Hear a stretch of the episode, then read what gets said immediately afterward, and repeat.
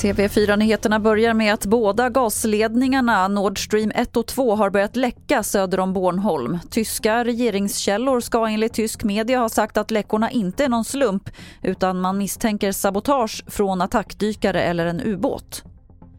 I natt lyckades NASA ramma en asteroid med en rymdfarkost i ett experiment för att i framtiden kunna ändra banan för himlakroppar som är på väg att krascha med jorden. Johan Markopoulos är kommunikationsansvarig på Rymdstyrelsen. Experimentet har gått bra. Det är ett tekniktest det här i första hand. Eh, och ehm, nu ska man då återstå månader av arbetet då man ska mäta den eventuella effekt den här kraschen har haft. För det handlar liksom om att studera och man kan påverka en himlakropps eh, bana. Och till sist kan vi berätta att tidigare i morse så gick årets första hummer under klubban i Göteborg och det blev ett stort prisras. 7 000 kronor kilot vilket inte ens är en tiondel av förra årets 77 000 kronor per kilo. Magnus Gustafsson var den som budade hem den.